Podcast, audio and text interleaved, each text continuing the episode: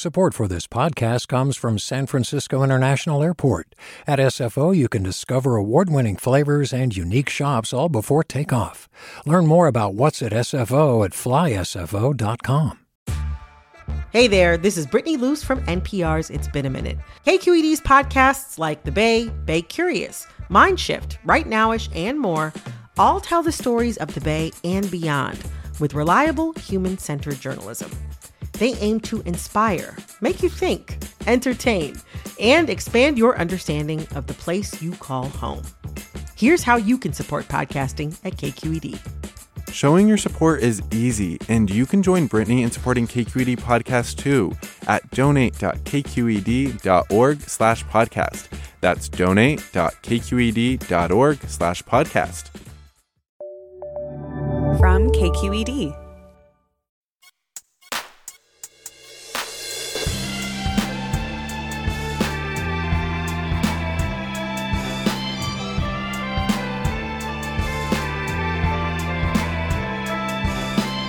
From KQED in San Francisco, I'm Mina Kim. It's been a year since the U.S. transitioned to a three digit hotline number, 988, to help people experiencing depression, substance use, or suicidal ideation. The hope has been that more lives could be saved with a number that was easier to remember than the former 10 digit number. And contacts to 988 have increased, particularly via text message. Still, advocates say there's more work to do. Only 18% of adults are aware of 988. Staffing shortages remain a concern. So, did you contact the line? And did it help you? Coming up on Forum, we look back at the first year of 988 after this news.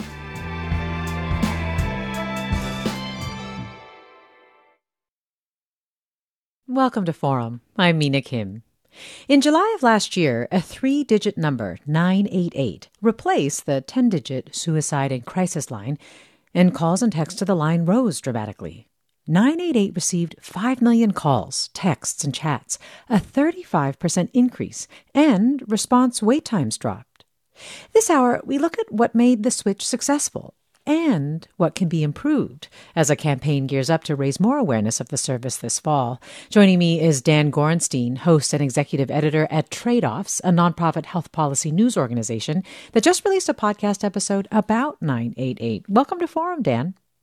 Hi, Mina. Thanks so much. Good morning. Good morning. And Hannah Wesolowski is with us, Chief Advocacy Officer at NAMI, the National Alliance on Mental Illness. Hannah, thanks for being with us too. Thanks for having me. So, Hannah, remind us why the suicide and crisis hotline number changed, what some of the goals were of this. Yeah, you know, previously uh, there was a 10 digit national suicide prevention lifeline. And while many people called for crises beyond suicide prevention, a lot of people didn't know it was a resource for them. Beyond that, uh, in a crisis, the last thing you want to do is try to remember a 10 digit number. It's hard to do under the best of circumstances, yeah. never mind a crisis situation. And so, you know, there was a, a pretty significant bipartisan effort in Congress uh, to find an easier way for people to connect to care for a range of mental health uh, and substance use uh, crises. And so the 988 Suicide and Crisis Lifeline came online last year as a resource for anyone in emotional distress to reach out for support and help. Yeah, and certainly, Dan, if increasing the contact volume was a measure of its success, it sounds like 988 did that this past year. Can you give us a sense of, of what the line experienced, the growth it experienced? Sure, there's a real dramatic increase here, Mina, in in the number of people reaching out and in particular texting there's a a huge jump. There's about a 750% jump in the number of wow. texts and in, in, just in just may of 2023 uh, there were 71000 texts. And that's that's again a 750% jump over may of 2022 and um you know just to give a sense of how poorly texting had been during the 10 digit line, uh, only 50% of texts were answered. It took an average of 15 to 30 minutes to respond to a text. And so we're, mm. we're, we're seeing just a huge jump in the number of people reaching out and being able to get services, which I think, based on the reporting that we've done, a lot of people are really proud of. Yeah. Well, uh, I mentioned that your podcast Tradeoffs, your news organization released one about 988. And in it, we meet someone named Naomi who texted 988 when she was experiencing dissociation. I'd actually like to play a cut from your podcast. And it starts with Naomi reading her text thread to you. Let's listen. Hello, I have PTSD and I've been dissociating for the past five hours and it won't stop. After a few automated questions, the line connected her to Jess. I'm so sorry you're struggling with this tonight. She was just like, That sounds so scary, and I'm so sorry that you're going through that right now. I know it can be really frustrating and upsetting, so I'm glad you reached out. The text thread felt natural, full of emojis, smiley faces, and exclamation points on both sides. You know, I can tell that she's older because um, she did use periods and like she did capitalize her sentences. but she was writing with her speaking voice. It was just like she was talking to me. An hour in, Naomi started to feel a bit better. Like I was still shaking and sweating and I felt panicked still, but I felt like myself again. Again, a clip from the Tradeoffs podcast about 988. And Dan, it really is a lovely way of experiencing the power of the hotline. Um, but there was also this detail about how Naomi was able to go back and reread that thread. Yeah. yeah. Totally. I'm sorry. Ask your question. I apologize. No, no, no. Wait, no, I, no. I, Feel free when she needed it, right? Which is another benefit that may not have been realized, but for the, but for the fact that there was some real effort to make texting easier, right, Dan? Uh, to- totally. I, I think one of the, you know, Mina, you, you hit the nail on the head. I think one of the things it, to to wrap up with Naomi's story first. Uh, Naomi, the the morning after the crisis, she was unsure a little bit about how she was going to proceed with her day, and she had had a special birthday uh, celebration set up for her, and and she was gonna she was in Hawaii, and she was gonna go for a dive and this mattered to her. She she had a master's in marine biology. These, these things are more than just this wasn't just recreational for her.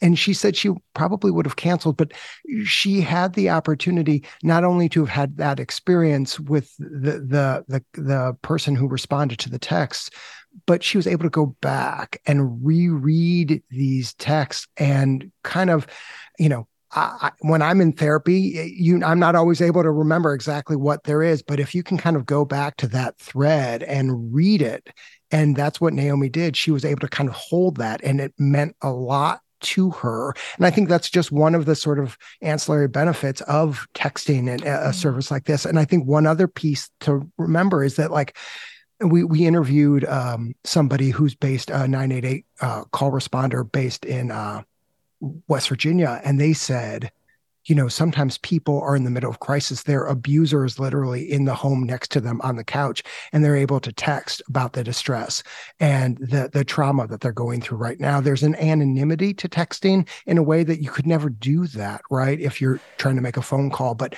texting is open is opening a lot of doors. It seems like yeah. for people. Hannah probably can speak to this better than I can.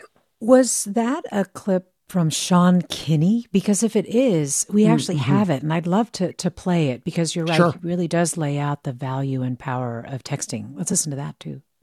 A lot of people would not reach out if it wasn't for that option. They could be in a public place, you know, on a bus, in the home with their abuser. The person who's making them feel like they need to reach out is sitting right next to them. Kid was at school and they were being bullied right now, hiding in the bathroom. They they texting. You know, Hannah, can you talk a little bit about the types of changes and the infrastructure that was developed to be able to make texting a lot easier to receive and to respond to? Because it really sounds like it was a game changer absolutely a game changer. Uh, there's been significant investment, particularly at the federal level, in the infrastructure of the 988 call center network. And there's about 200 call centers across the country. Um, and many of them have not had text capacity. So it was centralized centers answering these texts. Um, because of federal investments and grants to states to help build up that technology, more and more call centers have that capacity. But beyond that, there's also been um, an investment in more specialized services that are available through texting. If you were to call 988, you can connect to the Veterans Crisis Line by pressing one. You can connect to Spanish speaking crisis counselors by pressing two. And recently, a new option, press three for um, LGBTQ plus um, specialized services for youth and young adults. Um, those services are now all available uh, via text as well. And and marking the one year anniversary, um, uh, the U.S. Um, Department of Health and Human Services announced that Spanish text and chat were now available. So it's really been about investing in the infrastructure and expanding the types of services available by via text. Because the need is really great, right? Hannah, can you just remind us of the scope of America's mental health crisis that NAMI has looked into? Absolutely. I mean, we know uh, that one in five Americans live with a mental health condition. We know at the height of the pandemic, four in 10 adults were experiencing symptoms of anxiety and depression. Uh, we also know that LGBTQ plus individuals, especially youth and young adults, have much higher rates of suicidal ideation and suicide attempts. There's a really significant need for us to have resources that are accessible. And Americans uh, largely don't have access to mental health care. Uh, roughly 160 million Americans live in a mental health provider shortage area. And unfortunately, that means a lot of people don't get the help they need when they need it. And far too many people then fall into crisis and they need resources um, to help them instead of the traditional way we've responded to people in crisis, which has largely been hospitalization or incarceration. We're looking at the successes and challenges of 988, the suicide and crisis lifeline that launched just a year ago to replace the 10 digit hotline. We're talking with Hannah Wesolowski, Chief Advocacy Officer at NAMI, the National Alliance on Mental Illness, and Dan Gorenstein, host and executive editor for Tradeoffs, a nonprofit health policy news organization. And you, our listeners, are invited to join the conversation. What are your questions about the line? Have you called or texted 988 and want to share your story? Was the experience helpful? Maybe you volunteered with the crisis hotline before and would like to share your experience. You can email forum at kqed.org. Find us on our social channels Twitter, Facebook, Instagram threads at KQED Forum. You can call us at 866 733 6786. 866 733 6786. It sounds like, though, Hannah, that one of the challenges is still lack of awareness of 988 as a resource. Um, what has been NAMI's data on that? It sounded like it was less than 20% of adults. Yeah, we did some uh, polling of American adults uh, in June and found that only 17% of adults are familiar with 988. Um, and what we found was that two in five uh, people said that they would have no idea what to do if they had a loved one who um, was suicidal or in the midst of a mental health crisis. That's exactly what 988 is intended to help with. And yet people don't know that this resource is available. You know, overall, we found that uh, younger adults were more familiar with 988, 18 to 29 year olds. Um, and LGBTQ plus adults uh, were also more familiar with 988. Mm. But we have a lot of work to do, particularly with older adults. Yeah. And Dan, am I right that there's going to be an awareness raising campaign coming up soon? That's right. This fall, uh, federal officials are planning to unveil a big campaign media blitz and and Mina this is some I think something that just a contextual point here that's worth saying a year ago people knew and understood that this was coming. Um, but 988 folks really wanted to make sure to kind of slow roll the the out the publici- publicization of this because they were concerned that there weren't enough people, there weren't enough staff mm. ready to answer the calls. Yeah. And now a year well, in, they're ready. Let's talk about those challenges after the break. This is Forum. Support for Forum comes from San Francisco Opera. Set 10 years after a school shooting, the critically acclaimed opera Innocence takes us into a complex emotional journey where our understanding of innocence and guilt is constantly upended. Kaija Saariaho's ethereal score collapses the past into the present as a community of survivors grapple with how to move forward. Don't miss the highly anticipated American premiere of Innocence, June 1st through 21st. Learn more at sfopera.com. We've all got those parts of our house where the internet just won't go. Well, if you had wall to wall Wi Fi from Xfinity, you could worry less about dead spots. Because with wall to wall Wi Fi from Xfinity, you get fast speeds, reliable connection in every room, and power for all of your devices, even when everyone's online. That's wall to wall Wi Fi only with Xfinity.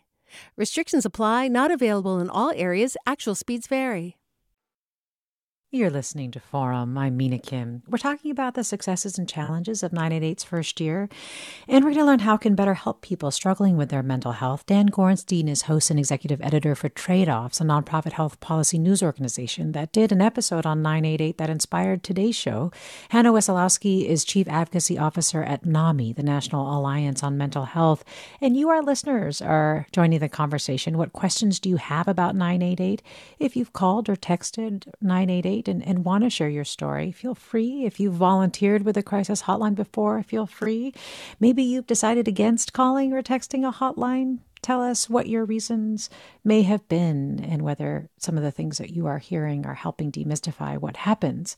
When you do, the email address is forum at kqed.org. Our social channel is at KQED Forum. You can find us on Twitter, Facebook, Instagram, or Threads. Our phone number is 866 733 6786. 866 733 6786. And Tim tweets Why are there no federal restrictions on 988 providers regarding the storage? Ownership and use of crisis conversations as data, and whether callers, texters consent to this. Hmm, how is that information, that data stored? Hannah or Dan, do you know? Yeah, I'm happy to to jump in. Um, you know, the the the the lifeline is confidential, so people do not have to provide any information. Um, there's no way for those call centers to know where a caller is calling from or or um, anything like that. They may take notes, so somebody calls back and provides information freely. Um, they they may take some limited notes on that, but you know, largely there's not a lot of information they are collecting it makes it really hard to measure um, the impact of 988 and, and who's it's who it's reaching. Uh, but there are a lot of very um, valid concerns about protecting information and uh, you know, and that's often because so many people who have been in mental health crisis have not been treated well and have uh, experienced traumatic outcomes. And so it's a big concern of how we're going to be protecting information within this network. And there's still a, a lack of clarity of how that's going to work uh, moving forward. Well, thanks, Tim, for the question. And let me go to Mary next in Michigan. Hi, Mary. You're on. Hi, how are you? I'm well. How are you? I'm great. And what would you like to share? Well, I'd like to share that I utilized the line last year when it first came out. Um, prior to that, I had two suicidal um, episodes where I was going to go into the garage and start my car mm. and close the door. And uh, I didn't have the access that I felt until I had the 988. So I would call family, which in this instance last year I did call family, but it was an extra because suicidal ideations are a perfect storm. It it comes up like a volcano, and you need something to put it out. And the family was great but they were scared. And the people that i called on 988 which was so easy it was late at night. Um i think i had been drinking. And i just got calmed down right away and the next day i felt refreshed from that experience. I haven't used it since. Well i am so glad that that it was helpful for you mary. And uh and just really appreciate also the way that you were describing your experience. Um, I think that it it really does just shed a light both on what it feels like and what um, what the line can potentially do, or having 988 available can potentially do. Yeah, go ahead. It, it's an it's an emergency. It's yeah. literally an emergency. You're you're you got your keys in your hand. You're going to go in the car and turn it on, and I didn't because of them and they were wonderful. And Mary, I'm so glad you called. Um, uh, Hannah, did I hear you there wanting to say something? Yeah, first, I just want to thank Mary for sharing her experience. And I'm so glad that she was able to get the help that she needs. We want everyone to be able to access that type of resource. And I think one important aspect of this is no one came to Mary's house. She talked to somebody. She talked to someone in the moment who helped her. And that's what 988 is all about. 911 dispatches services. For 988, the vast majority of callers can get the support and reassurance and connection to other resources over the phone or text or chat and and that's so important and having that confidential safe resource of someone who knows how to talk uh, in that situation and how to provide that support makes all the difference so thank you mary so this listener writes, where does the money for this service come from? The federal government? Does Congress decide how much to allocate? People complain about taxes but never realize all the good services our tax money pays for. Also, can family call or text for help for a mentally ill person, maybe instead of calling 911 and the police coming? I think the second part to that question is yes, um, in terms of family calling or texting. Um, but uh, Hannah, do you want to also take where the money comes from, and, and maybe you can talk about what California has done too. Yeah, the the funding has been a little complicated. It's a, a little bit of a hybrid model. We um, the federal government, Congress has been allotting a lot of money for 988. Um, they increased funding this past year by five times, which is nearly unheard of. Uh, and a lot of that is going out to grants to states to help fund these call centers. Um, but states are also stepping up to the plate, and NAMI tracks uh, state investments in 988 and related crisis services. And um, we now have eight states that have passed um, a small fee on monthly phone bills. And what people don't realize is that they already pay a small fee for 911 services on their phone bill. And this is a similar type of fee. In some cases, 8 cents, 12 cents, 30 cents. Um, uh, the highest that was just passed was in Delaware for 60 cents, the same as their 911 fee. But it raises tens of millions of dollars for this resource to be available for everyone in the way that it needs to be available. And so some states are going that route. Other state legislatures are um, including funding in their annual um, appropriations for this state. So it's it's a mix of different resources that are helping fund it, and um, states are putting that together to meet the needs and and make sure that they have the capacity to meet the demand. And uh, Mina, I'll, I'll yeah. just jump in Dan, here real please. quick, and, and you know, um, this funding really sort of does matter. We are talking about some of the success around texting, for example.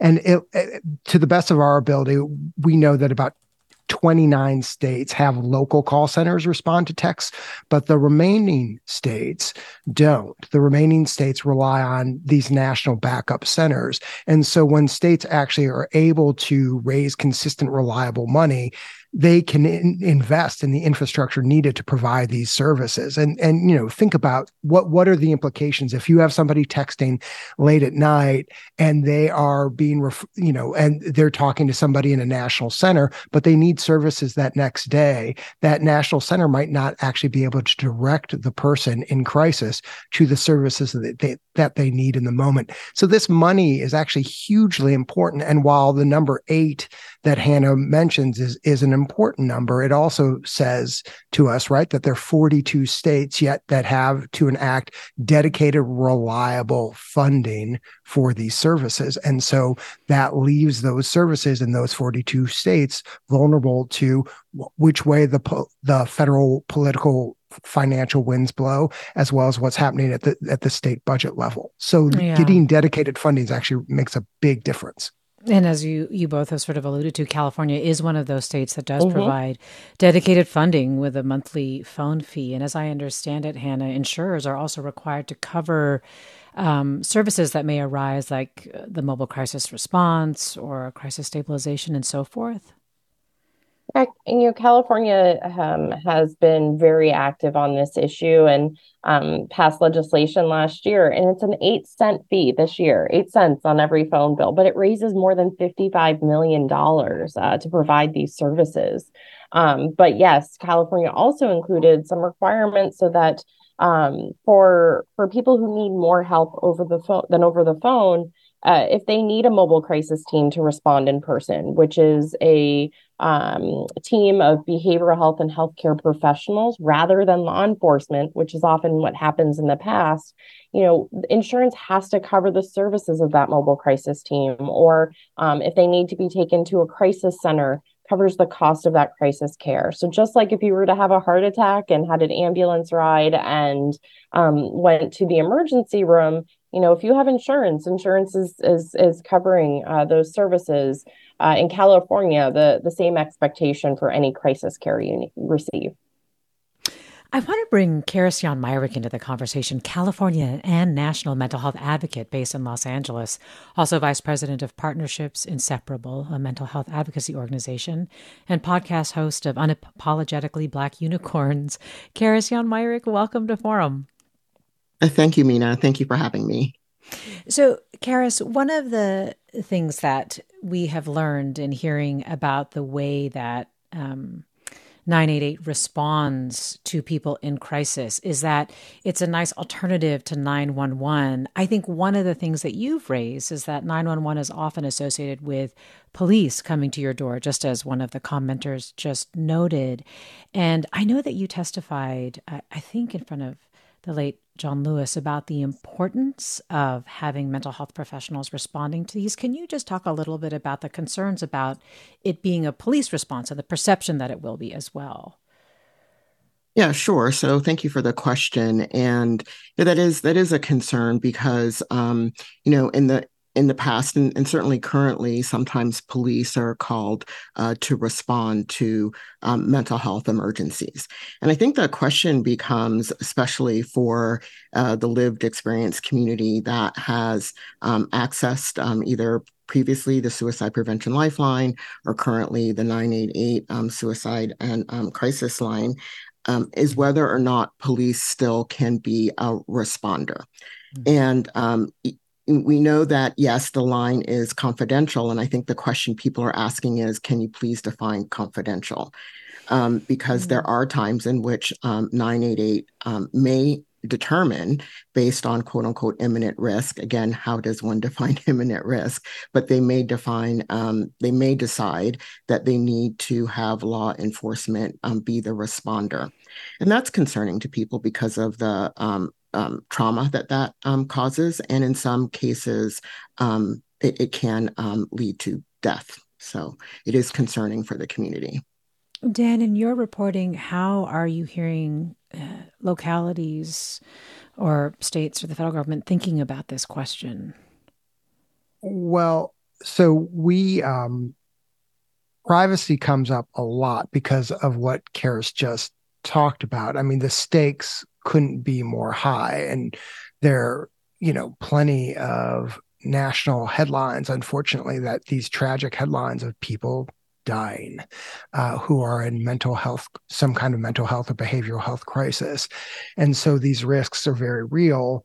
And what what we've reported on is actually uh, NAMI and other advocates, and other 988 advocates are lobbying the federal government in part for, and Hannah can really break this down. We, we quoted Hannah talking about this. Um, Ge- this this this sort of compromise a little bit. It's called geo routing, and it, it's basically something what what 911 does and it's basically routing calls uh, based on a generalized area, finding sort of the nearest call center, but concealing a person's exact mm. location. So that's one way to kind of thread the needle potentially between making sure people get access to local care if they need it, but also trying to protect someone's identity. So that that's that's one thing. Yes, and so that their specific location also isn't pinpointed. I'm curious, Hannah, if somebody, or if NAMI feels that if somebody says they just don't want the police full stop, that that can be the end of that, or is it more complicated? No, it's it's more complicated. Our ideal is that police are not the the first intervention we're going to look at when an in person response is needed. Uh, we don't deal with other healthcare crises like that. Uh, we don't rely on law enforcement to respond we really are focused on building up mobile crisis teams across the country, mm-hmm. um, which I know there's a big effort in the state of California as well, so that if an in person response is needed, that's an option that can be offered. Again, mm-hmm. it's healthcare and behavioral health professionals, often peer support specialists as part of that, um, coming to a person and, and helping them. Uh, you know, relying on the police uh, really lays on this idea that people with mental illness are violent, and we know that that is not the case. And uh, we we need to provide a mental health intervention, not a law enforcement intervention. And so, you know, I think there, you know, we do want to save lives with 988, and we know that there are some people that call uh, when their and their life may be at risk. Um, they may be experiencing um, uh, suicidal ideation and, and maybe making a suicide attempt. And so trying to figure out long term how we can build trust in the community, protect information, and be able to dispatch those life saving services. Um, but more than anything, we need to be protecting individuals' privacy and information. And I think the geo routing, as Dan talked about, um, is a really important resource because, again, that can connect people to local resources but protect their identity. Hmm. Well, let me go to Gia at Travis Air Force Base. Hi, Gia. Thanks for calling. Hi. How are you? So thank you for taking my call. Um, my concern is that I um, uh, had called uh, and I was kind of in a in a crisis, and I was it took forever to answer. I was put on I was put on hold a couple of times. Then when the person finally answered, it was almost as if they were just giving me. They weren't even hearing what I weren't even listening. They were just mm-hmm, giving these like cookie cut, cutter responses. Mm. And um, and then we were and and I think the travesty was that we were cut off. Then I again had to go through the process of having to be uh, put on hold, and finally someone came, and I and there was these deep, long silences, and I kept saying, uh, um, "Hello, are you here? Oh, I'm here." And then finally, I just said, "This doesn't even make any sense. This person's not even listening." So what I, I'm really concerned about is someone who's in a in a is calling the line, having to be put on hold, having someone who's is, is yeah. Uh, responsive to that. And um, but I think the sentiment of the hotline is wonderful, but it definitely needs to be tweaked, particularly with the, the the people being put on hold. But I thank you so much for this program. Well, Gia, I thank you so much for calling and for sharing your experience because it's really important. And Keris, you know, even one of the things that inspired you to get involved in improving the experience of people who use Lifeline services is, as I understand it, because you yourself had a very negative experience with it, right? When you called the hotline years ago?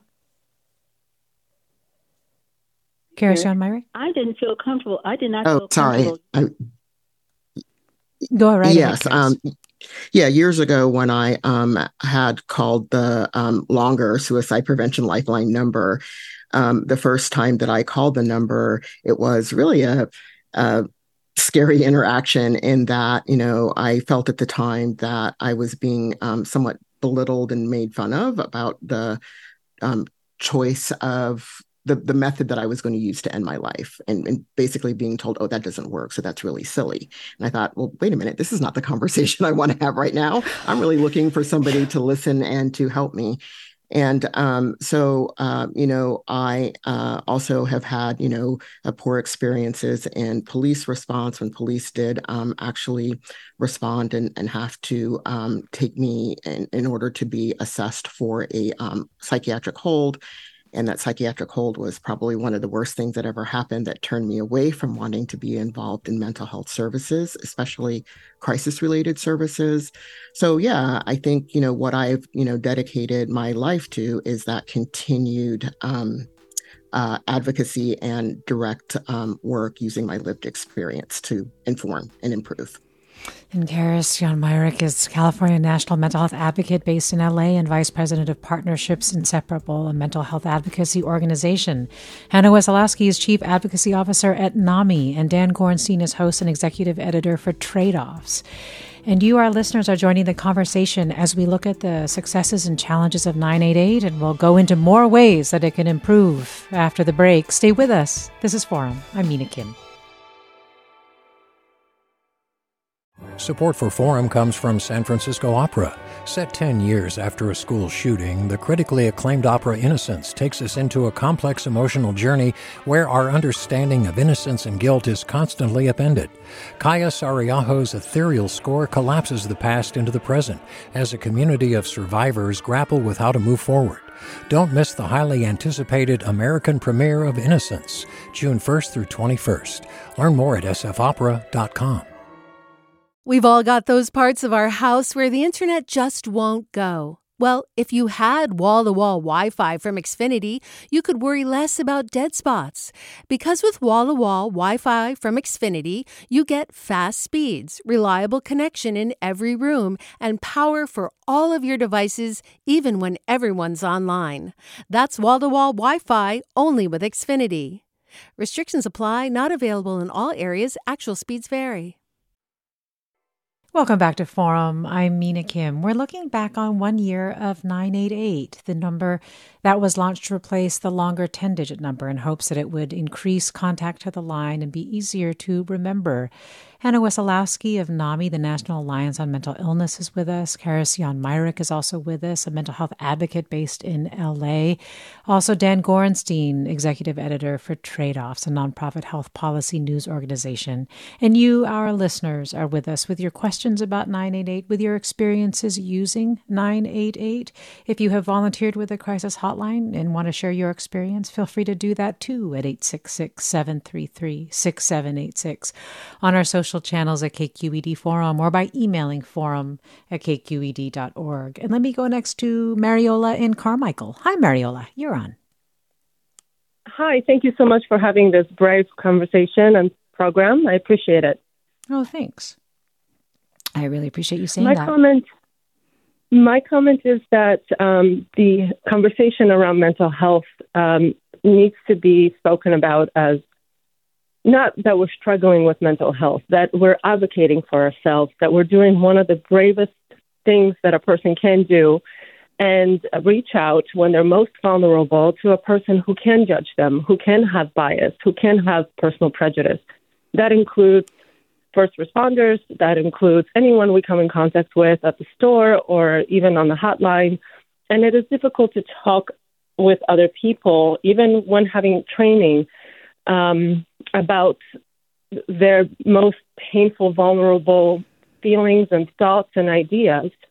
So when we talk about mental health and people when they advocate for themselves, we can say, instead of saying they're struggling with their mental health, which, as we know, we all do uh, mm-hmm. privately, whether we journal or talk to a best friend over wine, we all have what we all have is a human connection to trying to understand ourselves and other people better. And sometimes we don't have the friends or the family or the society or the culture to support us.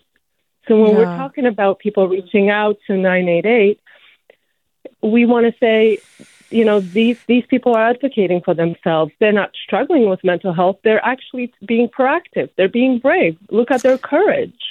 Well, Mariel, I really appreciate that critique, and uh, I'm sorry if I haven't been stressing the the bravery and the courage enough, and I really appreciate you stressing that to us. Um, so, thanks for that call. Sue writes, What, if anything, is being done about the nation's lack of mental health providers? Are these willing to take insurance? Or is this any is there any national program to incentivize people to become psychiatrists or therapists?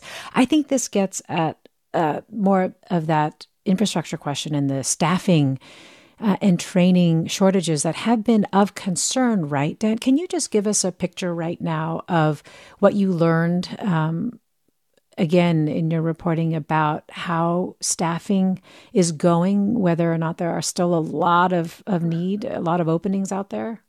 Sure. Uh, I, I know you guys on the show really care about data. 48 states still have job openings.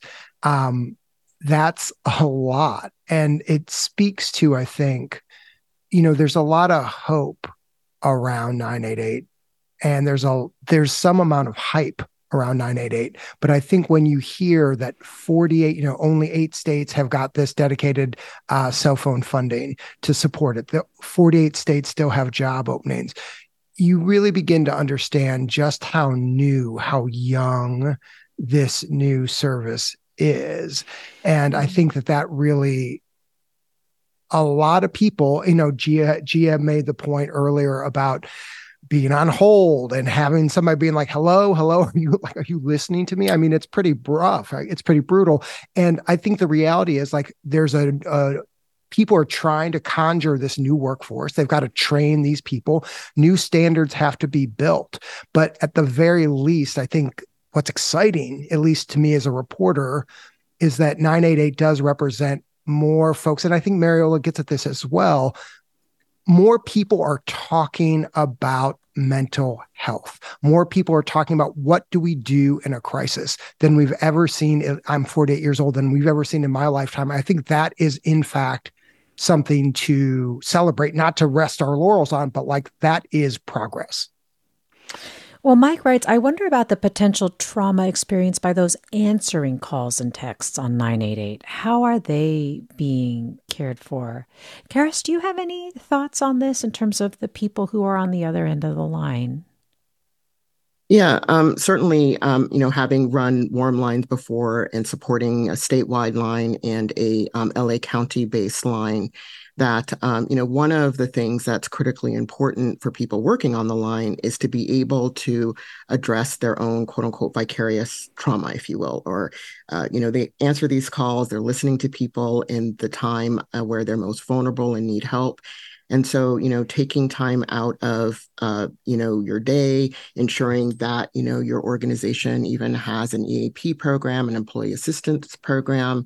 And also, when I was um, running a line, um, you know, I would make sure that people um, stopped a half an hour before um, their um, end of shift. So they would have time actually to not just do some of the administrative stuff, but also to sit and debrief before they actually left for the day.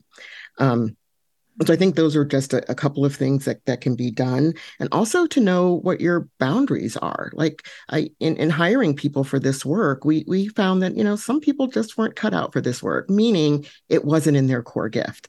But there are other people where this is in their core gift to sit and listen to the distress of, of people. And um, you know, I do want to back up um, into what Dan was saying and, and offer people the thought of, well, what if I'm a person who could actually do this? How do I go work for a lifeline? So um, you can find employment opportunities on the Vibrant page, which is um, 988lifeline.org um, backslash careers if you find that you believe you're someone who could actually, um, you know, do this kind of work. It doesn't always involve um, a licensed mental health provider. It can be a peer, it can be a layperson. So certainly, um, I hope people think about how they can also think about their role in becoming a um, call operator or text operator. So mm-hmm. practical care. So I love that. And Mina, sorry, excuse me. Yeah, one, other, right one other, one other point about this is how much are people getting paid? Right? What are the salaries for these jobs? I mean, we're literally talking about people who are talking to folks in a real difficult, challenging moment. Sometimes, and we've interviewed some of these people who respond to these calls and, and texts, they feel like they have saved people's lives. How much is that job worth? Should somebody be paid $40,000, 60, 90? Like, I mean, and this goes back to the money and it goes back to this infrastructure. And I think when you talk 988, you've got to be talking about, in some way, you're really talking about what kind of mental health infrastructure does our country have? Does it have a one that is robust enough to actually meet the demands and needs? And part of that can be seen in, well, why, you know, we should be asking yes. this question why are there 48 states with job openings? What if these jobs paid fifteen to thirty thousand dollars more a year? Then what? Yeah. Right. So the, also the question of what are we willing to commit to have the mental health structure that this country needs. Um, let me go to caller Laura in San Diego. Hi, Laura. Join us. Thanks for calling. Hi. Hi. Uh, what a great conversation. And um, I've had way too much experience with suicide. I've had two people who have succeeded and my best friend who's tried twice. And sorry. No. Um so I called 911 the first time and it was a horrific experience both for my friend and myself. and I had no idea that, you know, there was such a thing as a 5150. I just knew he needed help. And the police came, they were really rough. Then we went to the hospital, and that was pretty brutal. And all along the way, I'm trying to explain to people because I know my friend really well. And at the hospital, they had all these huge guys that were, you know, ready to pounce on it. I'm like, please, just can just can you sit down? Can two people just be in there? You don't need all these people. He's, you know, he was strong, but these guys were huge, right? And they're towering over them, and you know, and it didn't it didn't go well, and so one of it is just also one time I I did call. This was when the ten digit number was, and I think other people have reflected um, the same experience I had, where my friend was a, a very high level executive, and part of his depression was connected with not being able to find work, and that's especially, I think, a, a critical thing, especially for men, but for anyone and she was like, well, has he tried to, you know, get a job at Starbucks or something? And it was just like, oh my mm-hmm. gosh, you know. So I'm interested in the training that yeah. People get and and um the gentleman that was just talking about um paying people. We don't pay teachers, we don't pay nurses, we don't pay mental health advocates. And I was just watching PBS and there was this, you know, we pay so many so much for military. They were talking about seventy five thousand dollars a minute or an hour. You know. Yeah. Well, so anyway, I guess I, I, training. Um, yeah, yeah, I, I so appreciate that question about the about the training, and and I really can hear how much you care about your friend Laura, and and just appreciate you sharing those stories with us. Uh, Keris, I'll go back to you on the training question as well, and maybe addressing some of Laura's concerns from the past experiences she had. Yeah, I want to thank Laura for sharing those stories. They're all too familiar, and I was having a bit of goosebump moment because of the similarity in, in my stories and others mm that I've heard from my peers. So certainly, um, you know, uh, one of the things about the 988 um, is it's not just about the number; it's about the crisis system and the um, continuity of care, right? So um, the idea is that you're supposed to have sort of this safety wrapped around someone to talk to, someone to respond, and if needed, a safe place to go.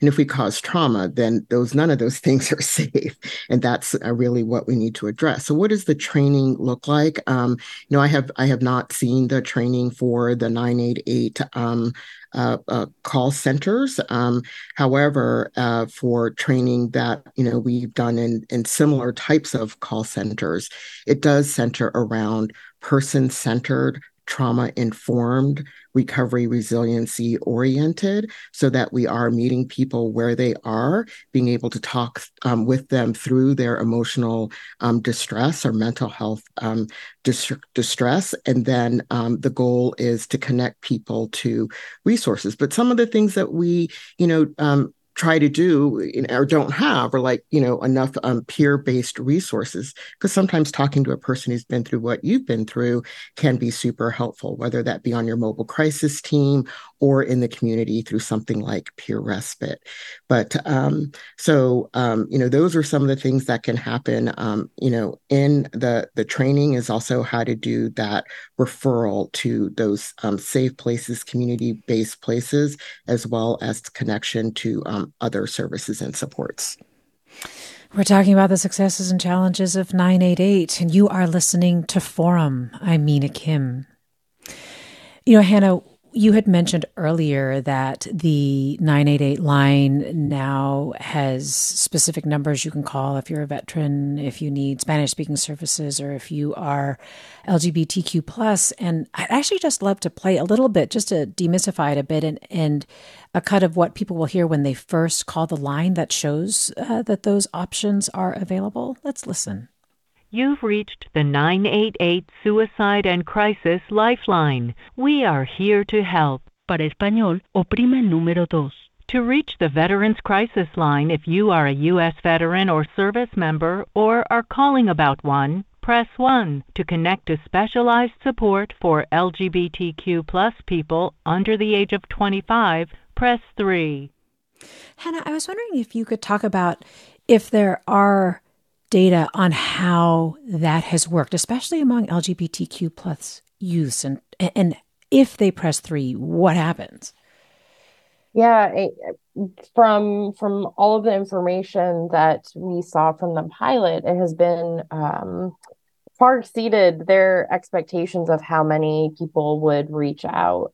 You know, the thing about the LGBTQ plus specialized services, which is so important, is that if that is if you identify as LGBTQ plus and you're under 25, you are talking to people when you reach out via 988 that have a shared experience.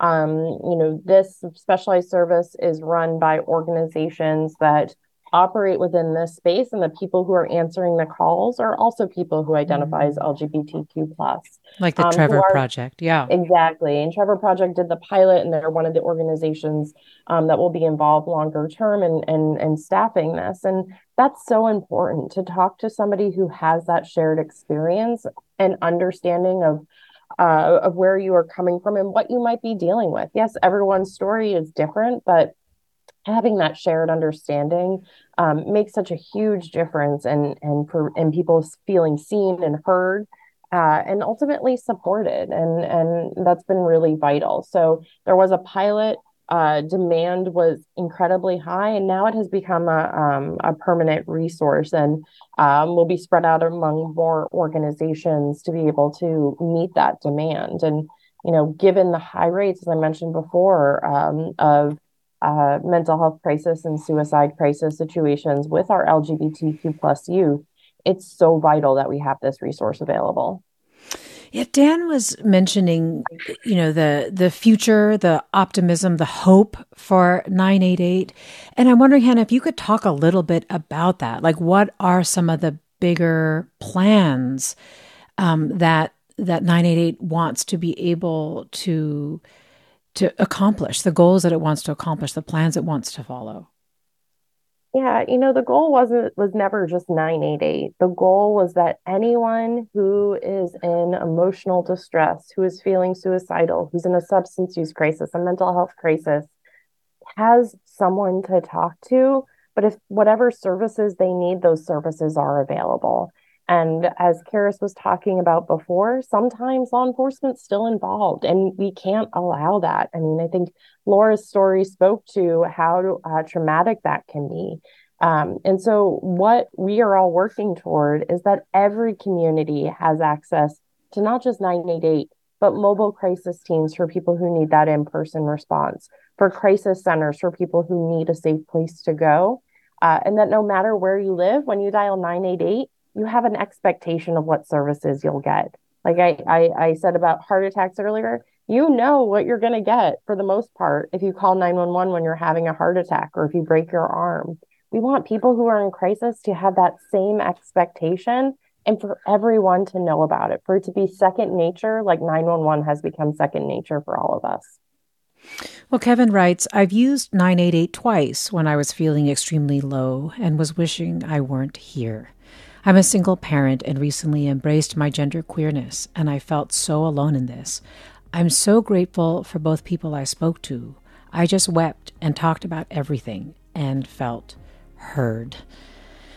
Kevin, thank you. And thank you Hannah Wesolowski of NAMI, the National Alliance on Mental Illness, and Keris Jän Myrick, California National Mental Health Advocate based in LA, Vice President of Partnerships Inseparable, a mental health advocacy organization, podcast host Unapologetically Black Unicorns, and Dan Gorenstein, also podcast host and executive editor for Tradeoffs, a nonprofit health policy news organization. Thank you so much for all your reporting um, and for coming on the show today as well. And thank you, listeners we couldn't do this without you. Caroline Smith produced today's segment. I'm Mina Kim. This is Forum.